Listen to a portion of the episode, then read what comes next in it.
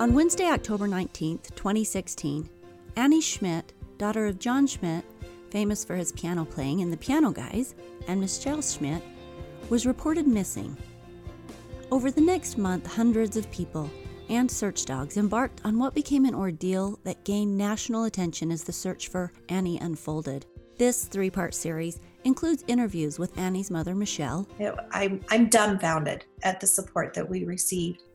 The woman who found Annie's body, Lydia McGranahan, So I showed up that Sunday morning, and during those two days, I could hardly focus on anything else other than, gotta find this girl. We gotta find this girl. and another participant who was key in helping to find Annie, Marty Newey. Everyone that was there, I I think, was there for a reason and somehow was prompted and was part of a big jigsaw puzzle where, where we all had our individual little pieces.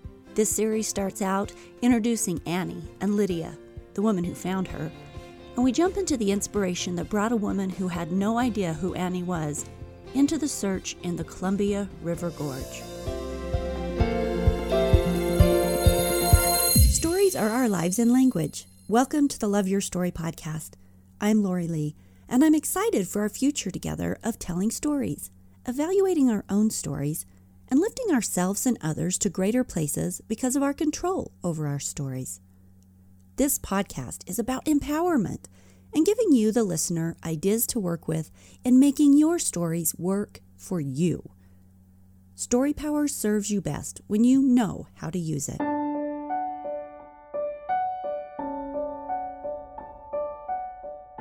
Annie was reported missing on Wednesday, October 19th, after her mother arrived at her apartment to go on a camping trip and found out that Annie had not been seen since Sunday. Her car was found near the Columbia River Gorge, and search and rescue teams started looking for Annie in that area. She was from Utah, but she was up in Oregon getting ready to take on a new job. And she she loved the outdoors. She was a soul who went out and loved to hike and did it on a regular basis.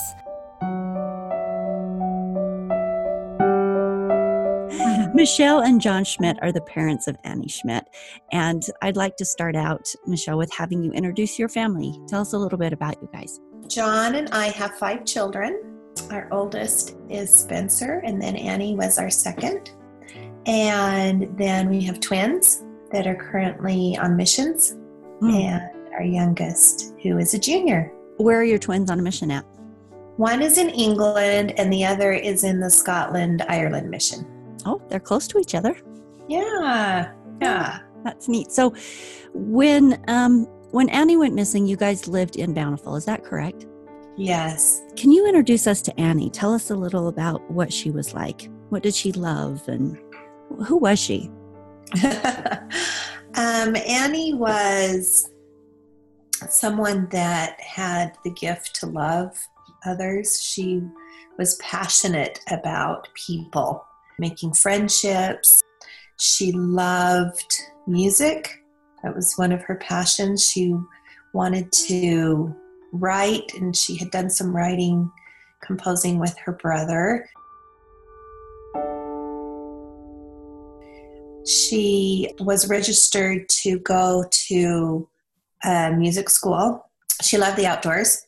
That was another passion of hers. I think Mm. hiking every day was something that was very therapeutic to her, and she got really strong. And in fact, one time she took Jon with her on a run in the mountains, and and it had just about killed him because she was so um, strong and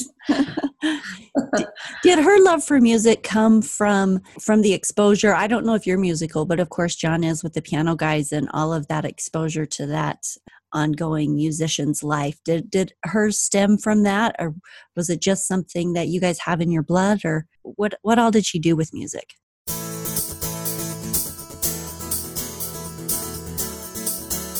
Um, Annie was always exposed to music in our home. There was always um, music playing. Jon always had music on, or he was practicing. The kids would dance to music in, while he played, and she gravitated to it. She, when she could barely speak, in the back of her, in the back seat in her car seat, and she said, made a song. And we were like, Yeah, let's hear it. And so she said, I, I, seriously, she must have been like two or something, so young. And she goes, na na na na na na na na na na na na Friends. Little song. That was her first song that she ever wrote. And um, and of course it was about friends.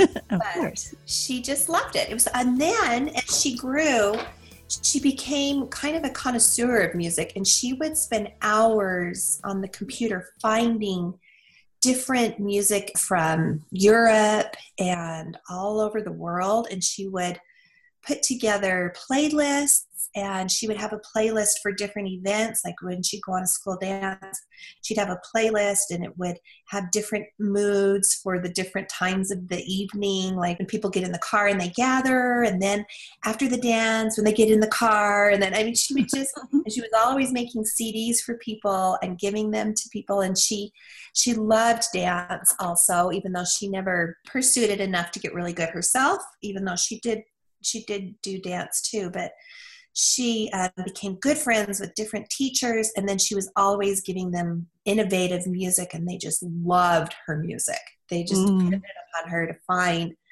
these great new songs and what was really fun is she would find these songs and we would love them and they'd become a part of our everyday because she'd make us cds and then about two or three years later they'd be on the radio Oh, she had the ear. Oh my gosh, yeah. She was so she did, just had an ear for music. So I watched um the song that she did with her brother on YouTube. Um it was beautiful. She has a really pretty voice. Yeah, she has kind of a unique sound and what was really fun too is that she wasn't scared or embarrassed mm. to to sing. At one point she was kind of hanging out with David Archuleta and he said, "Let's do a song together." And really? I thought to myself, are you kidding? You're going to do a song with David Archuleta? and so um, they'd get together and he was showing her his ideas and she would just, and I was, you know, I was in the kitchen and they were in the other room working on music together. And I'd listen to her just sing, and I'm thinking, who dares sing to David Archuleta? But um, it's really cute. On his latest album, he put just a little snippet of her singing one of the songs that they they had worked on together. Oh, that's neat! How I wonderful! Know. Really sweet of him.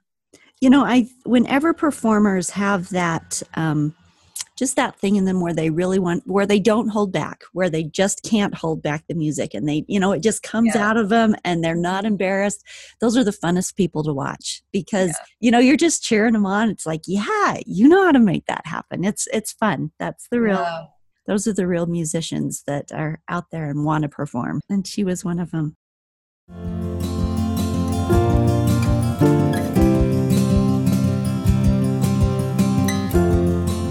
was she doing up in Oregon? Her oldest brother would do sales in the summer, and mm-hmm. he had convinced the twins that if they went out and did some work selling before their missions, they would be amazing missionaries because not only would they have a testimony, but they would have like selling skills and be able to talk to people. And so they had decided to graduate early from high school and go down to Texas and go with his company and do sales she had just gotten home from her mission, done a, a quarter of school, and her brothers were all leaving, and she decided she wanted to go with them.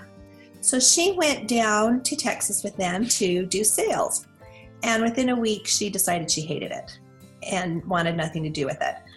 But the company that she was with said, We do have a position, an office position, but it's in Oregon and she thought that sounded so fun. She always wanted to go see Oregon and explore Oregon. So she took the sales position and went up there to work until she was going to begin this school in music.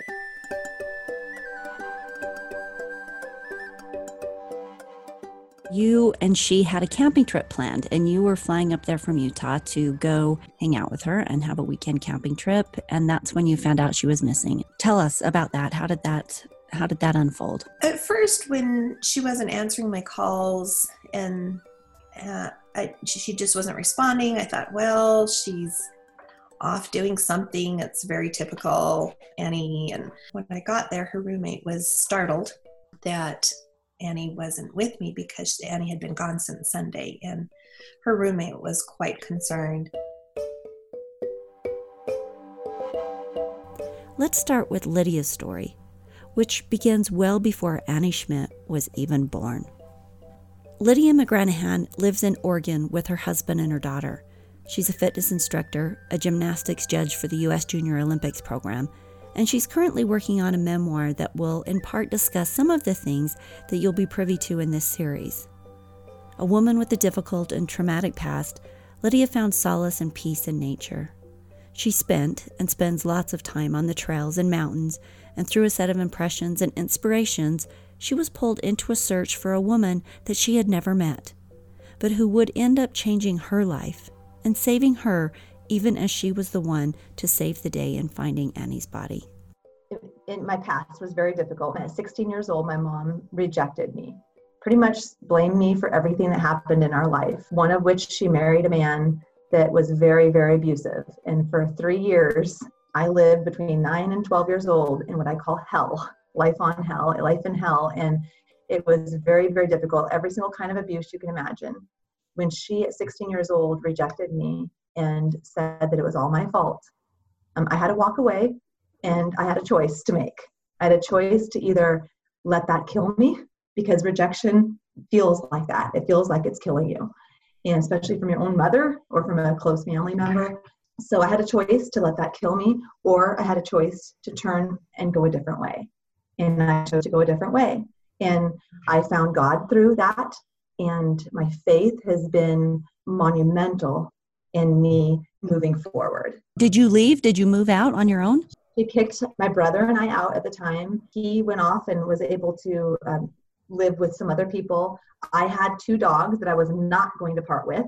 Mm-hmm. And so I lived in my car for a while. Um, then eventually I found somebody that had a small little shack behind their house that I could live in and get on my feet. So I was working at the time and I was very self sufficient leading up until that time. I wasn't like most 16 year olds. I wasn't going to school. I was working full time and um, I was trying to keep my mom intact because she had fallen into a pretty deep depression. And she did not recover after the years of being married with her second husband. The trauma from that i don't know if it caused her brain damage. I don't know i don't know what but she did not recover from that. And so i was left having to be very self-sufficient my brother and i. So even though she kicked us out at 16 it wasn't the end of the world it was actually in some ways a good thing because i felt like i was finally able to move forward in life and go the direction that i wanted to go and it wasn't under her so did you stay in touch with her then? It mm-hmm. sounds like even after you moved out that you still felt some responsibility to help her. Yeah, no, after I left, I pretty much vowed as I walked out that door that um, I never want to see her again. And um, she wasn't going to be in my life again. She had hurt me one too many times, and that was it. And I haven't seen her in 25 years. So, one of the things that, as far as I understand it, that you have done to find peace, to find solace, to connect with God and yourself is a real love for nature. And you've hiked the John Muir Trail and a section of the Pacific Crest Trail in Oregon. Tell us about your experiences in nature because it ties directly into this search of, of finding Annie. Nature has played a huge role in my healing. I feel like when I can when I go out and um, hike or even you know mountain bike or run whatever form snowshoe i find that it's a time i can be alone um, i can hear the voice of god like ringing through the trees ringing through the mountains. And i don't know how anyone can be in creation and not really fully grasp that there is something so much bigger so much bigger. And it really puts my problems in perspective when i'm up on this gigantic mountain. And at the same time it gives me a place i feel like i can grieve freely. So often people around us want to hinder us from grieving like we need to grieve. And sometimes grieving is not pretty, and sometimes it lasts a long time. And nature has been a place that I can go and grieve how I want to grieve. So if I want to swear and yell and scream, I can do that. And even though I'm a Christian girl, it's okay. God still loves me. and so that is huge, huge important. And I can do it, you know, years after these events And it's not that I should have been healed by now. I should have been better by now. It shouldn't hurt anymore by now. It hurts. The stuff I went through still hurts and it may forever hurt. But having that release has been valuable to me, very, very valuable. And I come back and I'm a better mom and a better wife and a better friend when I come back and um, have had a chance to grieve like I need to grieve. And I just find so much joy. I find joy in the, the wildlife and the birds, the deer.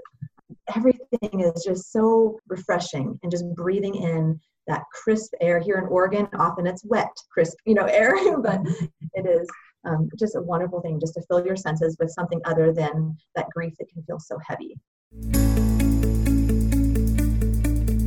Well, it all started, which is interesting because um, I didn't really have a full grasp of this memory until after the Annie Schmidt search is when I first had this memory come to me. I was actually in a therapy session to help me with some of the processing of um, everything.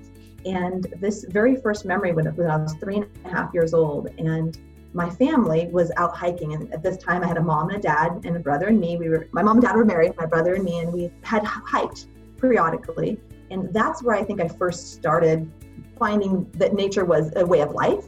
When i was three and a half we had we came upon actually the first murder that happened in olympic national park. And like i said that memory didn't come wow. to me until more recently and and that um, that was a time in my life that I think shaped a lot of who I was because we had come upon a man that had just stabbed a woman to death.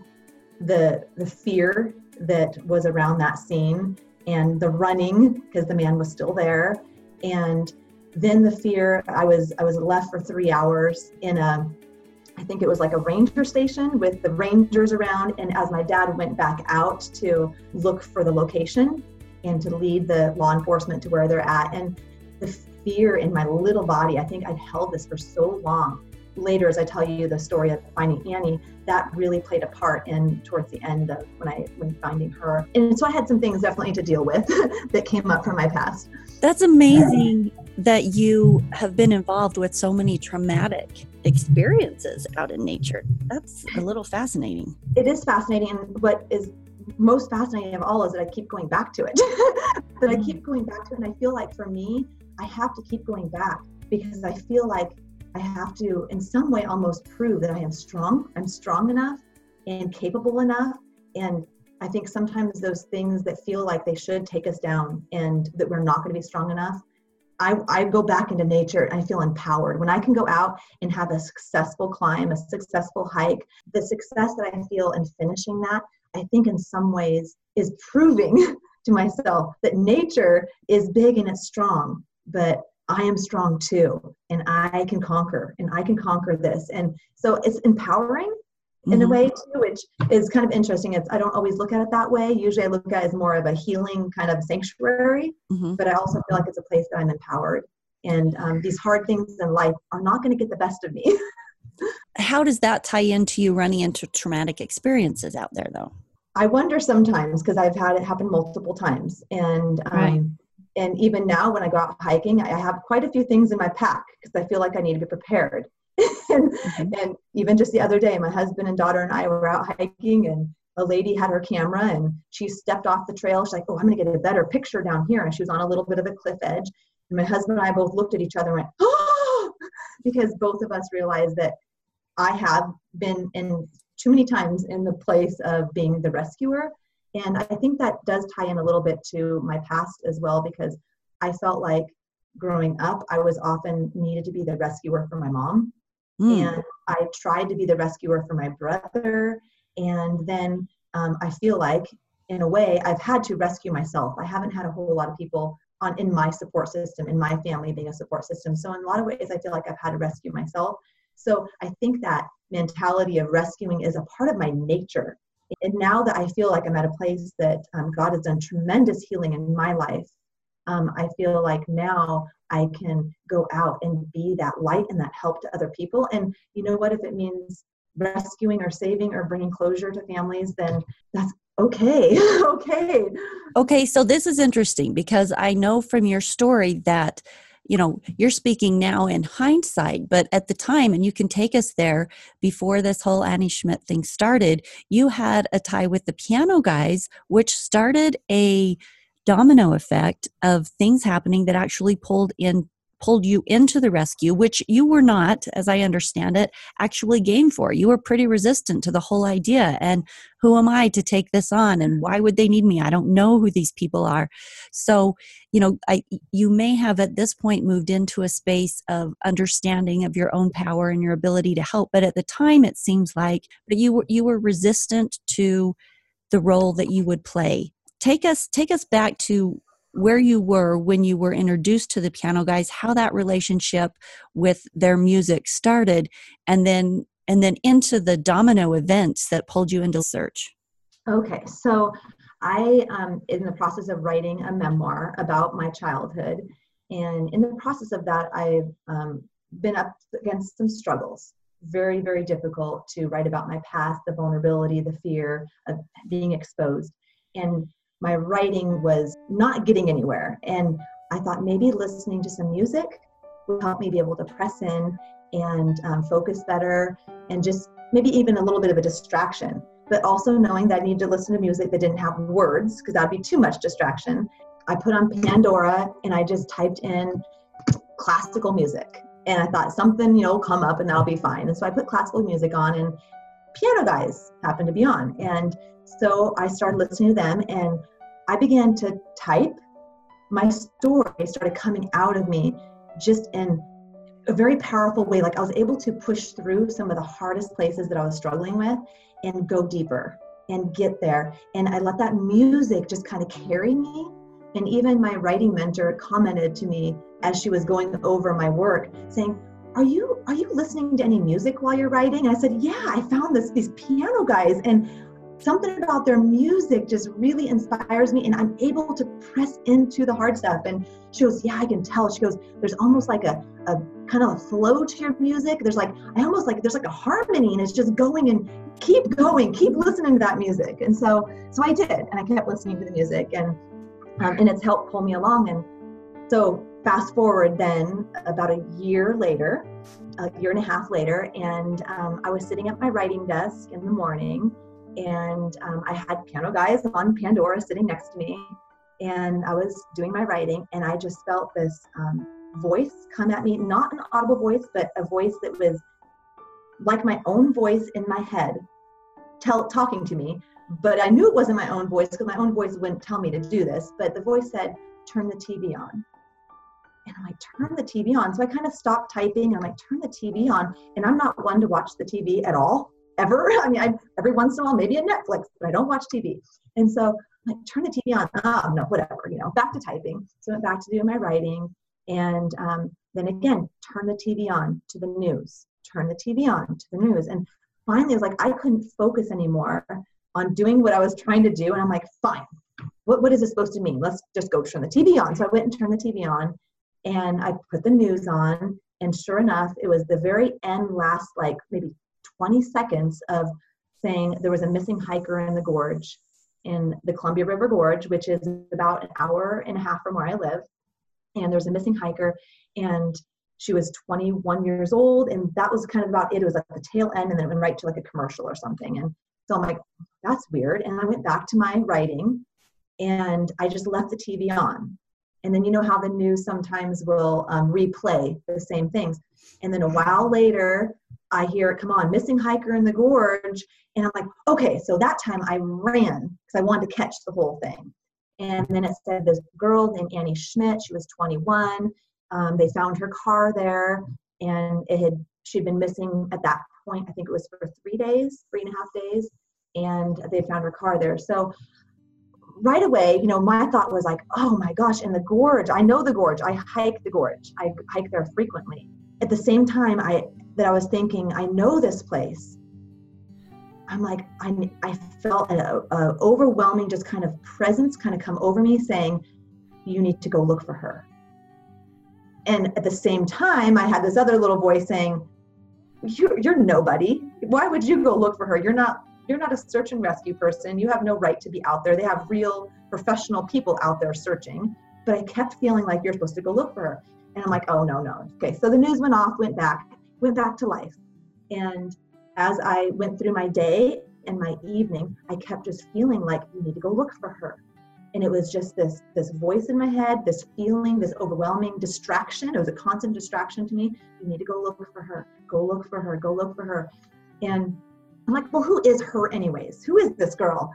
And so that evening, as I couldn't sleep, I got onto the computer and I'm like, I'm just going to Google her name. Who is this girl? And I Googled Annie Schmidt, and it comes up that she's the piano guy's daughter. And I'm like, the piano guy's daughter? You're kidding me. And that right there all of a sudden hit me. And I'm like, oh my word. These guys have, in some way, saved my life. The healing that I have gained from my writing and the freedom I've gained through writing my story of my past because of having that music of piano guys next to me and playing. I'm like, oh my word, I need to go look for her. I owe it to these guys. You know, I need to go look for her. There were so many parts and pieces to this that it was like a beautiful puzzle that was very carefully orchestrated or a tapestry that was woven. This is just the beginning. Join us next week for the events of the search, for the impressions, the dreams, and the inspirations that multiple people received as the search unfolds. We'll introduce you also to Marty Newey, another participant in the search party, who watched the story evolve, and to a communication between Michelle and her missing daughter. As always, a few parting announcements. If you haven't already, I'd sure appreciate it if you would go to iTunes, Apple Podcasts, and leave a review for Love Your Story. I'd also like to challenge you to send one of the episodes to someone in your life that you feel would benefit from the topic. In whatever episode you choose, you can find them all on the website, www.loveyourstorypodcast.com, and choose one that you think would benefit someone that you know. The more people who know about the podcast, the more people who can join the conversations about building our best life stories of faith over fear, of choice over victimhood, love over anger, and empowerment and control rather than holding back and playing small. Share the love, people. Also, yeah, don't forget, on the website, join the 21 day challenge. There's a link that says join my 21 day challenge, and you can get started on a fun, guided, interesting way to test out 21 different life hacks for building your best life story. It's really set up in a way every morning you're going to get an email that takes you back to your challenge center. Every morning there'll be a new challenge available. These easily work into your everyday way of being because that's what they are ways of just being that change that help you create more connection, that help you create more possibility, that help you live that best life story. So if you haven't started, hop on and go start the challenge. It's only $39, and I guarantee you're going to come away with a handful of tools that's going to change your story, that's going to help you change your story. See you next week.